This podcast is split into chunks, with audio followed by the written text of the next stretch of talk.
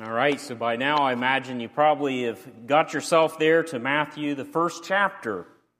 So um, I'm going to try to cut the study down just a little bit uh, this evening, but I don't think anything will uh, be lost in it. Uh, I entitled this study, it's on verses 18 through 25 Precious Baby Truths. So, in these first three messages on the first chapter of Matthew, I'm covering really, as Matthew does, the who, how, and the why of Jesus Christ. So, first we talked about who Jesus Christ was. Of course, we uh, spoke about the uh, genealogy and how God was ushering in a new work in the plan of redemption through Jesus Christ and that the New Testament, by certainly no accident, starts out with a genealogy dividing the old from the new and introducing us to this new work that God is now doing through Jesus Christ. So tonight we're going to talk about how Christ came here. Now, Matthew, he ties this portion of Scripture back to prophecy in the Old Testament, as Matthew does many times. You don't have to turn there, but I'm just going to uh, read here a few verses from Isaiah chapter 7 because Matthew is going to refer back to this prophecy. And starting here in verse 10 of Isaiah 7, so let me give just a little bit of background. We have an evil king of Israel here. His name was Ahaz. And he has a problem. He has the northern kingdom of Israel, and he's got uh, their uh, ally, Syria, to their north, marching upon him. And he's got two choices. You know, as the king of Israel, his first choice certainly should be to trust that God will deliver him well, he's decided that he instead is going to place his trust in the Assyrians, which we know later the Assyrians will just about destroy, they do destroy the northern kingdom of Israel. They destroy Syria, and they almost, uh, were it not for God's deliverance in the time of Hezekiah, they would have destroyed the southern kingdom of Judah as well. So Isaiah has been sent out with his son here to prophesy to King Ahaz. And here, picking up in verse 10, he says, Again, the Lord spoke to Ahaz Ask a sign of the Lord your God, let it be deep as Sheol or as high as heaven. But Ahaz said, I will not ask, and I will not put the Lord to the test.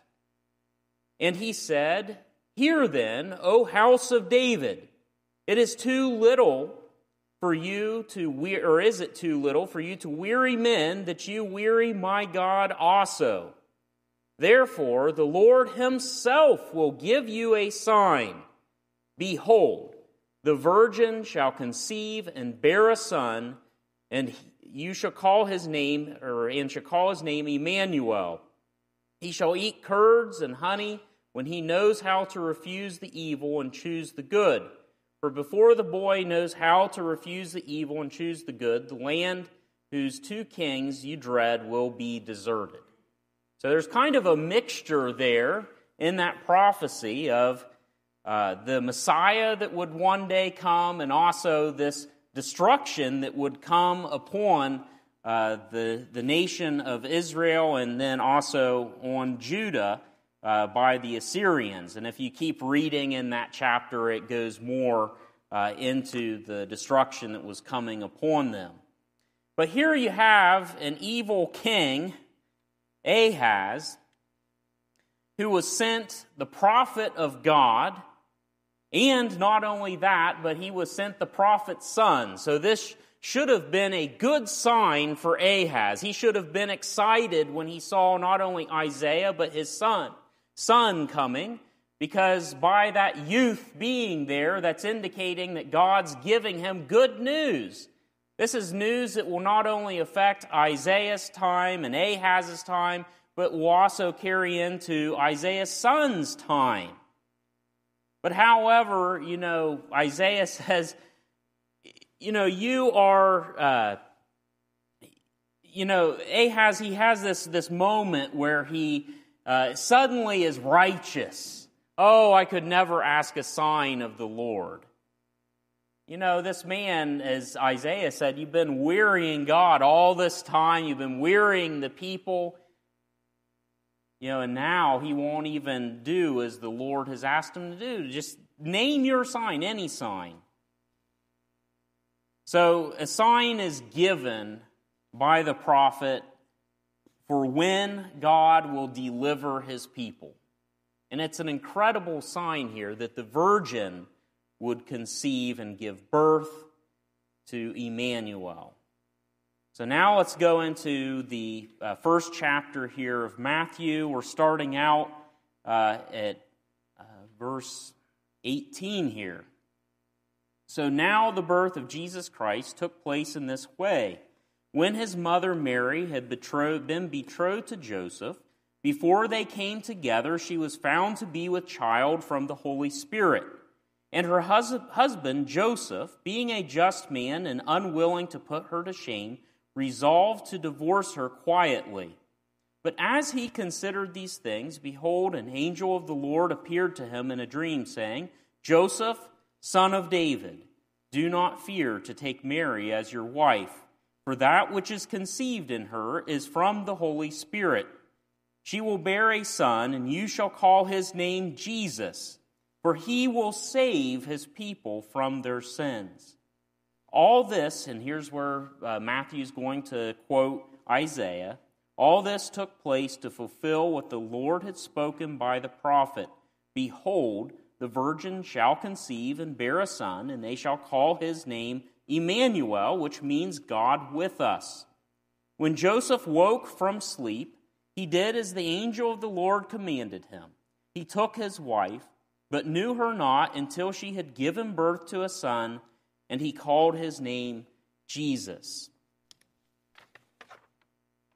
So, the doctrine that I'm going to talk about tonight, believe it or not, is uh, one that has become quite controversial in the church.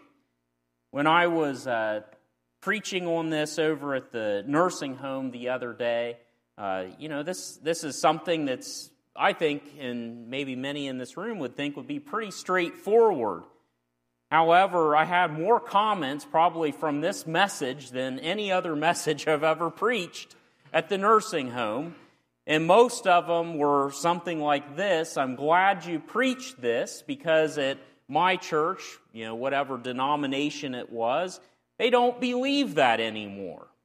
You know, one lady was, uh, was and speaking of the virgin uh, conception of Christ, one lady said that they had interviewed a new uh, minister or uh, a candidate for minister of the church and that was one of the questions that was put to this individual is do you believe in the virgin conception of Christ?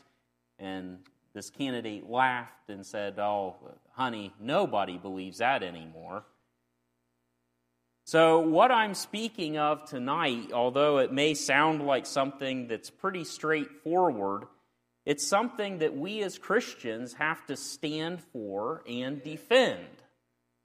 And as this is in this portion of Scripture right here, we're going to discuss this a little bit tonight. So, my intention tonight is not only to affirm this, you know, the veracity or truthfulness of the virgin conception of Christ, but also to make that defense as to why it's important and a foundational Christian doctrine. You know, Doctrine, it's not very popular anymore, I think, for many people to, uh, to study, but it's incredibly important when it comes to our salvation in particular. And we're going to talk about how the doctrine of the virgin conception of Christ is so important to our salvation and why it's specifically in the New Testament here and in you know the Old Testament as well. So, first thing I want to uh, say is I'm probably going to get the virgin conception of Christ mixed up a lot, just with the virgin birth of Christ. That's normally what you uh, hear. I'm intentionally I'm trying as best I can to keep it to virgin conception of Christ, and that's really just the doctrine saying that uh, Christ had a, a natural mother, but yet he had no natural, no human father. He was conceived of the Holy Spirit. I'm trying not to mix that up with the virgin birth of Christ because that gets into the Roman Catholic uh, tradition that there's a, a belief there that the Virgin Mary was perpetually a virgin after she had given birth to uh, Christ and all of his siblings and stuff like that. So there's actually a difference between the two. I understand that. I'm sorry if I mix them up and keep saying virgin birth. But really, what I'm talking about is the virgin conception of Christ. So, you know, why is this so important? Number one, the virgin conception of Christ is important and it's shocking to us because it's guess what? Supposed to be. It was a sign for when God was going to deliver his people. So the first thing is that many people they, they just can't believe in the virgin conception of Christ. But the first thing I want to discuss a little bit is that it was prophesied. It was a sign for when God would deliver his people. So it was intended to be a unique and shocking event to the world, never to be replicated. So, you know, for somebody that, that says, well, this could never happen, well, it's not supposed to ever happen. That's the point. It's, it was to be a sign to humanity that something extraordinary was happening. So, why do Christians, with this historic belief, why do we defend this virgin conception of Christ? First is that the text itself demands it. So, a lot of people that will deny the virgin conception of Christ, they'll deny it on the base that the text or the Bible is not accurate.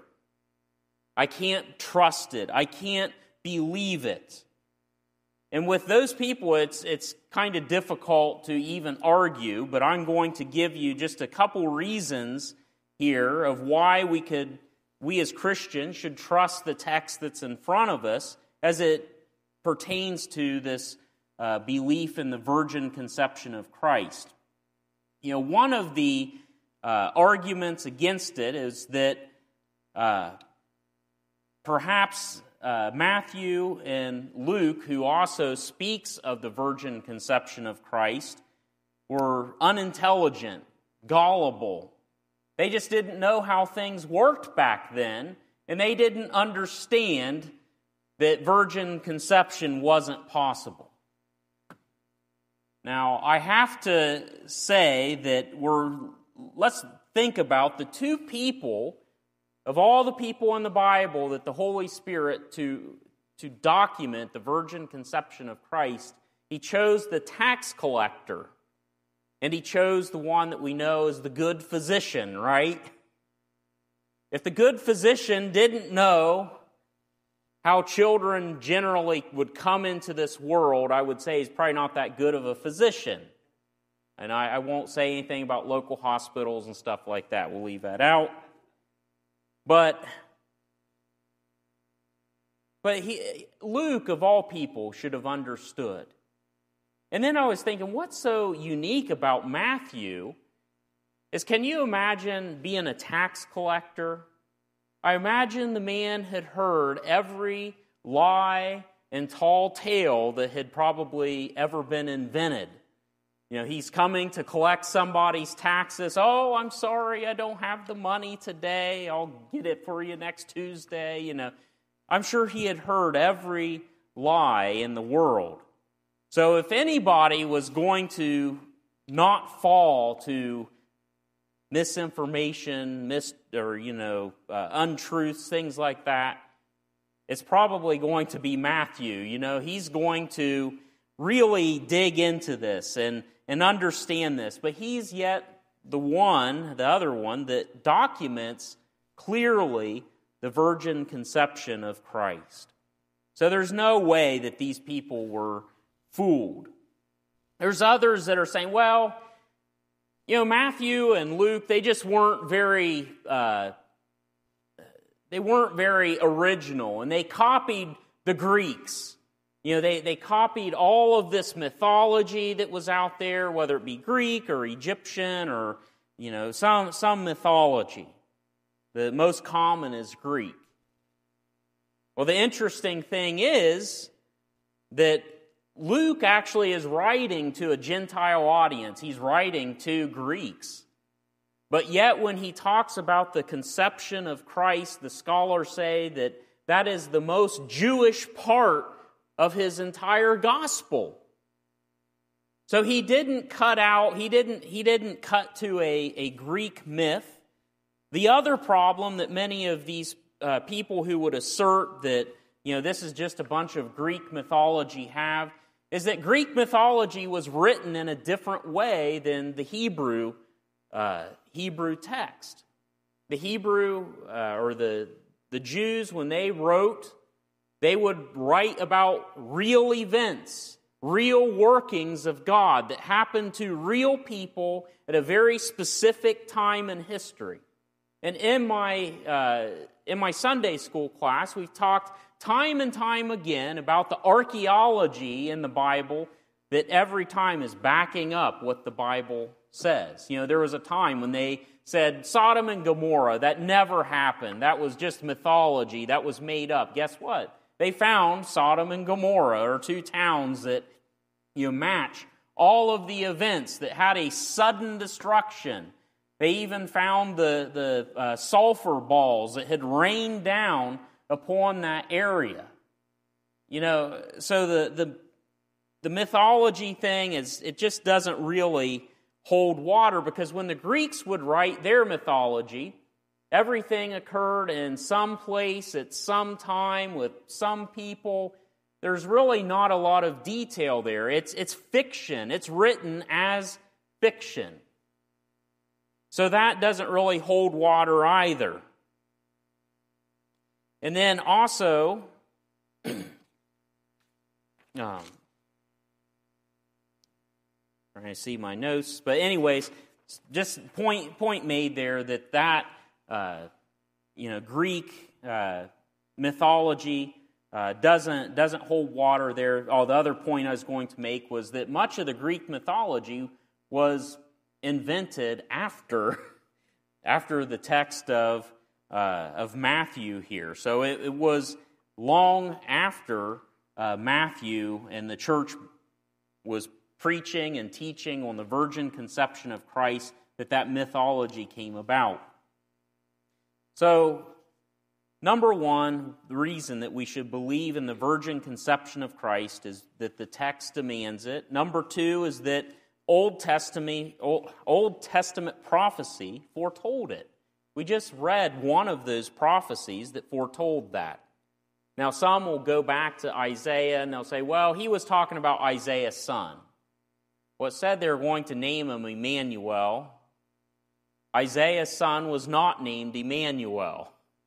After Isaiah's son is born, Isaiah, in, in future chapters or further chapters, continue to talk about Emmanuel.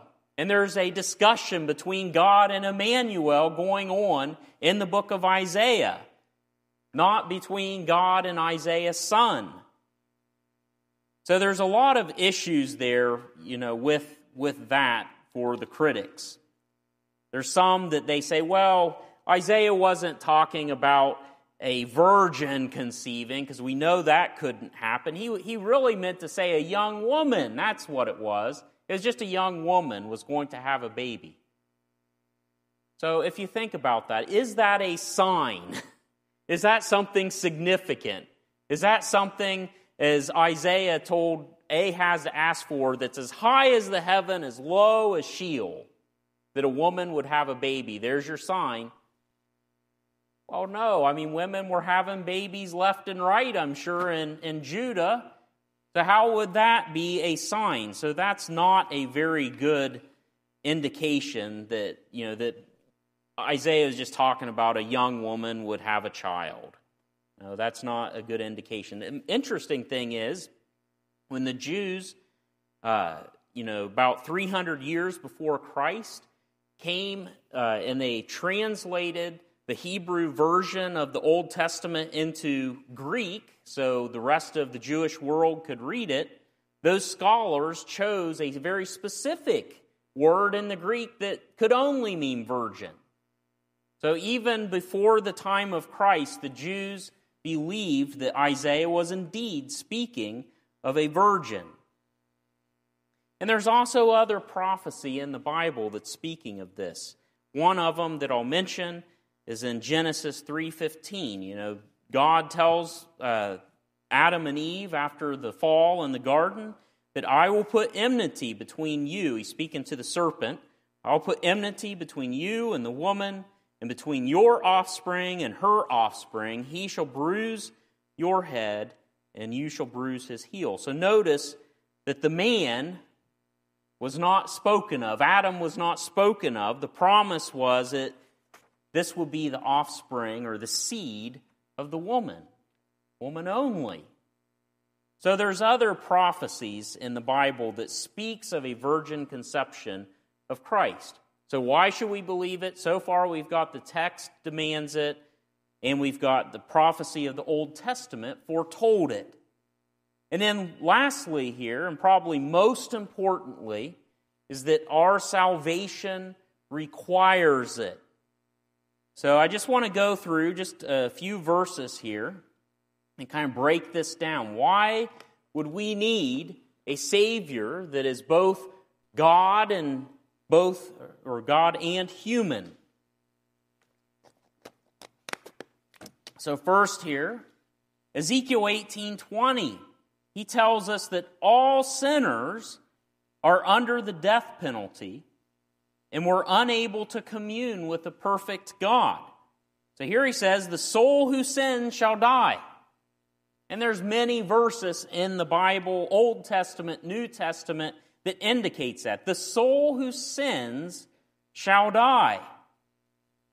Luckily, though, God in the Old Testament provided for a substitutionary atonement for guilty sinners. We've spoken about this in our uh, Sunday school class as well. Think of Aaron, who had sinned before God and all of the Israelite congregation and building or fashioning that golden calf that they all fell down and worshiped.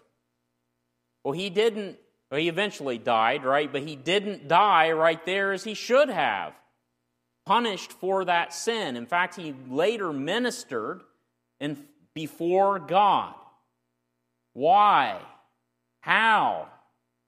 Because there was a substitutionary atonement that happened, and that blood was sufficient to atone for his sin. So, in the Old Testament, that substitutionary atonement for guilty sinners, initially it was this animal sacrifice, which was a picture or a type of Jesus Christ to come. So it wasn't where God was just leaving the Israelite people, but he was leading them and us today to Christ. So he showed them that an animal sacrifice, and it was the blood, the life of that sacrifice that was given for their life. It was a substitution, one in place of the other. But, he, but God didn't just leave it at that. It couldn't be any animal, it couldn't be any kind of sacrifice. It had to be a perfect and unblemished, disease free animal. He says, God said in Leviticus 22 20, You shall not offer anything that has a blemish, for it will not be acceptable for you. So here we have this picture of the perfect life that's been traded for the blemished, diseased, sinful life.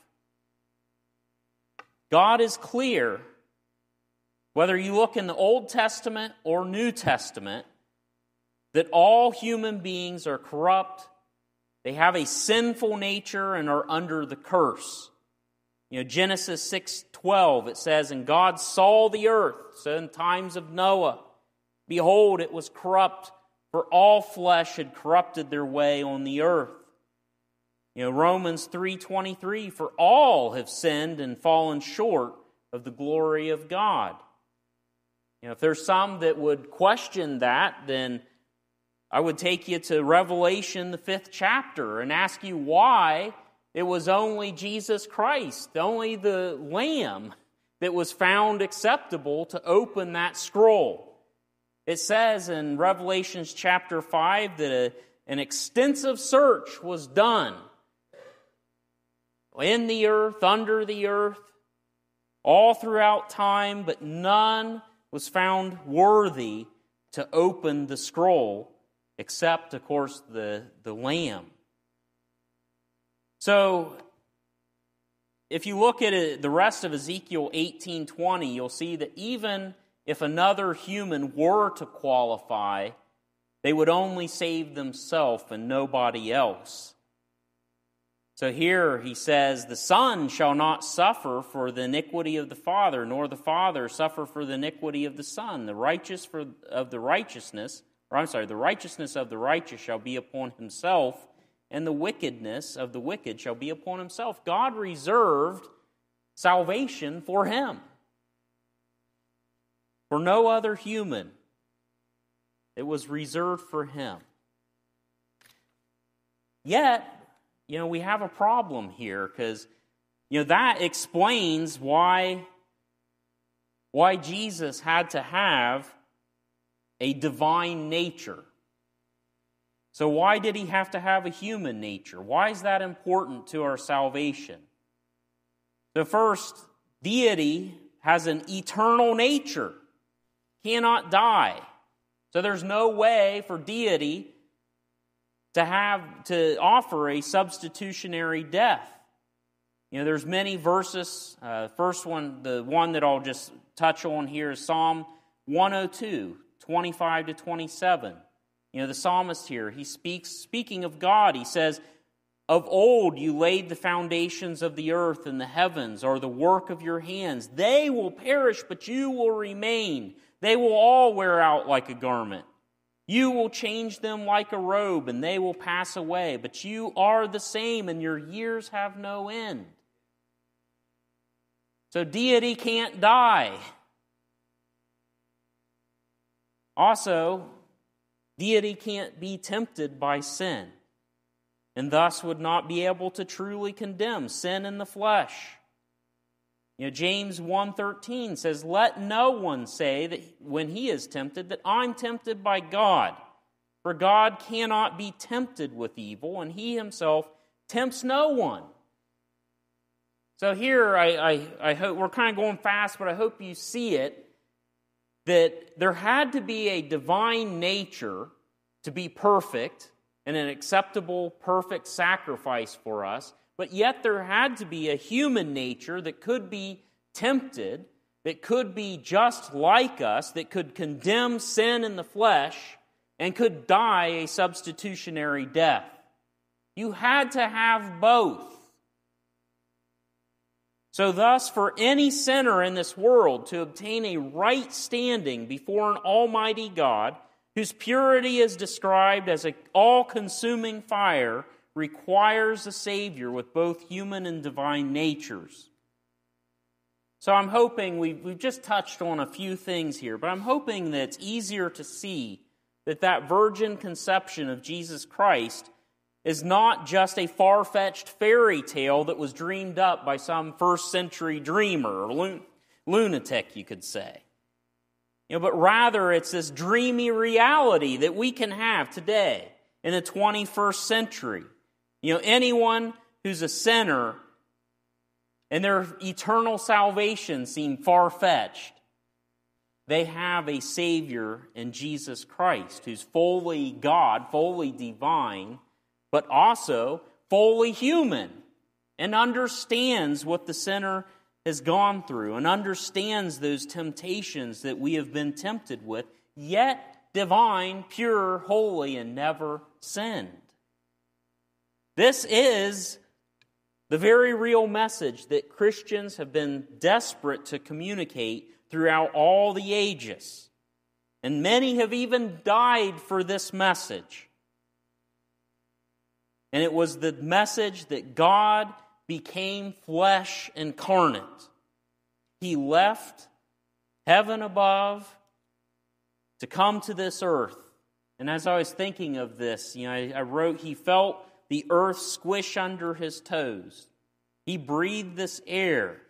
Without a doubt, you know, he is out there swimming in the Sea of Galilee.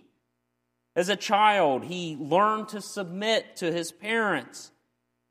Hungry and desirous of friendship, he ate and he drank with us. Exhausted, he slept in the hold of a ship. Observing ignorance and or injustice, he reasoned with us. In the death of a loved one, he wept with us. He held children in his lap, blessing them. His ears heard both the accolades and curses of men. He was a refugee displaced from his home. He understands what it means to be wrongfully accused. He knows what it's like to be tempted of the flesh and, and of the devil. He has felt the need for communion with God the Father and reached out in prayer. So, my question is why would anyone in their right mind want to alter or deny the nature of such a God man as this? But many do. You know, perhaps it's some effort to unload Jesus of his judgy qualities and to perhaps alleviate some of their felt responsibility towards him. You know, if he's only a good human being, I don't owe him too much. He stands about this tall, right? He's on my level. You know, if he's on, there's another heresy that you can get into. He was he was only God and not flesh. He's far off from me. He couldn't understand me, and I can't understand him. That would be just as bad to get into that. But just realize, you know, if you fall into one of these things, you know, without his deity, Jesus can be no savior to you. Without his flesh, he can be no savior to you. And like Ahaz, you'll just be going back to your old reliance on those earthly means while God is there willing to help. I mean, I was thinking of that story of Ahaz as I as I was putting this together, and I was thinking, you know, many people are falling into the same thing that Ahaz was falling into. Here was God offering him this wonderful sign, and he brushed it aside. Many today are doing the same thing. You know, they, they look at the life of Jesus as it's documented here, they look at the virgin conception of Christ as it's documented in Matthew and Luke and really, you know, throughout the Bible. And like Ahaz, they brush it aside. They walk away from God's offer of salvation. I'm going to close with this. J.C. Ryle, he said, Let us take care that we clearly understand that there was a union of two natures, the divine and human, in the person of our Lord Jesus Christ. It is a point of deepest importance. We should settle it firmly in our minds that our Savior is perfect man as well as perfect God, and perfect God as well as perfect man. If we once lose sight of this great foundation truth, we may run into fearful heresies. And many have done that. You know, uh, we, have had a lot of graduates this year. Uh, some, you know, be going off to jobs. Some will be going off to college. If you're going off to college, you know, probably at some point in time, this truth right here in the Bible will be discussed debated, so called debunked, you know, you're going to have to decide whether you're going to take a Ahaz's view on this or whether you're going to take Matthew's view on this. Because obviously, Matthew believed that it was necessary that this king that was coming, to, that had come to set up his kingdom, was both God and both man. So, I want to leave you with those thoughts tonight.